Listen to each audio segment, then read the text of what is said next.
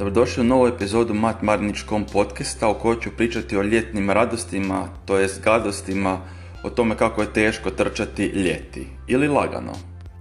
Uglavnom svakog ljeta idemo iz početka pa tako i sada, trčati se mora i po visokim temperaturama, to nije lagano, ali ako želimo ostati u dobroj kondiciji moramo se snaći i prilagoditi ovom toplom vremenu.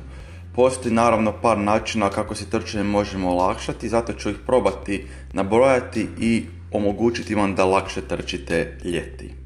Prije svega najvažnija je hidratacija, to jest da uvijek imamo kraj sebe vodu ili neku tekućinu i svako malo tijekom trčanja popijemo.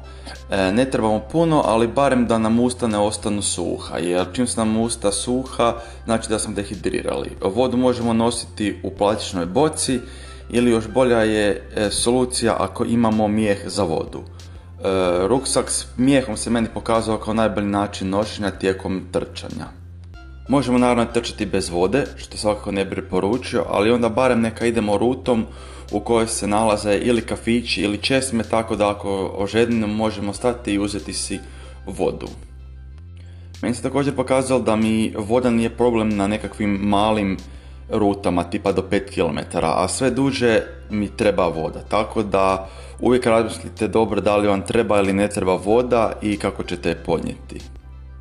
Ljeti naravno nemamo previše izbora za trčanje po nižim temperaturama, zapravo kada god idemo trčati nam je vruće.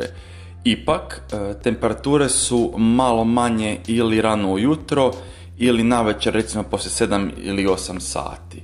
Sada ako niste jutarnji tip, tada vam samo odgovara da trčite navečer, pa eto, onda čekajte 8 sati i odite trčati.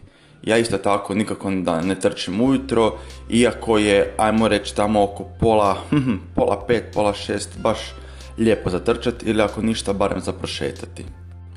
Ne trebam e, nešto posebno naglašavati da ljeti trebamo imati što laganiju i prozračniju opremu za trčanje. Najbitnije da ne zadržava e, znoj na površini kože te da je ima konstantan protok zraka. Isto tako trebamo imati ili kratke hlače i kratku majicu, nemojte trčati baš ako ne morate u dugim tajicama. Ali ako baš želite pocrniti možete to skinuti majicu, pa onda ako ste cure u topu trčati ili ako baš želite pokazati svoje mišiće i zavodljive dlake, odnosno tepihe, ako ste muško. Kako zimi, tako i ljeti je dobro da imamo kapu ili nešto na glavi. Zimi će nas onda čuvati od gubitka topline, e, dok će nam e, nas ljeti zaštiti od sunca, pogotovo ako recimo imamo kapu s nekakvu sa šiltom. E, tada nam recimo onda ne trebaju ni sunčane naočala, jer šilt obično radi sjenu za oči. Buff, neki će se odlučiti za buff, meni osobno je buffu prevruće, tako da mi je ipak bolji e, izbor kapa ili samo šilt dok trčim ljeti. Ljeti također možemo vrlo lako izgoreti, tako da bi bilo dobro da se ukoliko trčimo po suncu namažemo s nekakvom kremom za sunčane ili nečim čim ćemo zaštititi kožu.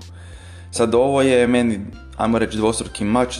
Zašto? Zato što kako se puno znojim, e, krema za sunčanje mi htio ne htio uvijek nekako završi u očima, te peče, zato izbjegavam baš e, kremu za sunčanje. Ono što nastojim je da nađem rutu koja barem nekakvim dijelom svojim ima hlada, pa eto onda se zadržavam u hladu. Ako nam šilt od kape ne radi dovoljnu sjenu za oči, naše oči naravno možemo zaštiti odgovarajućim sunčanim e, naočalama, opet na izbor, da li volite ili ne trčati sunčanim naočalama, te da li se jako znojite ili ne, ako se jako znojite, morate znati da će vam Sunčne naočale kao svake naočale prije ili kasnije biti zamagljene i pune kaplica. Eto, nadam se da vam je barem poneki savjet e, pomogao ili će pomoći u lakšem trčanju u ljetnim mjesecima. Pozdrav!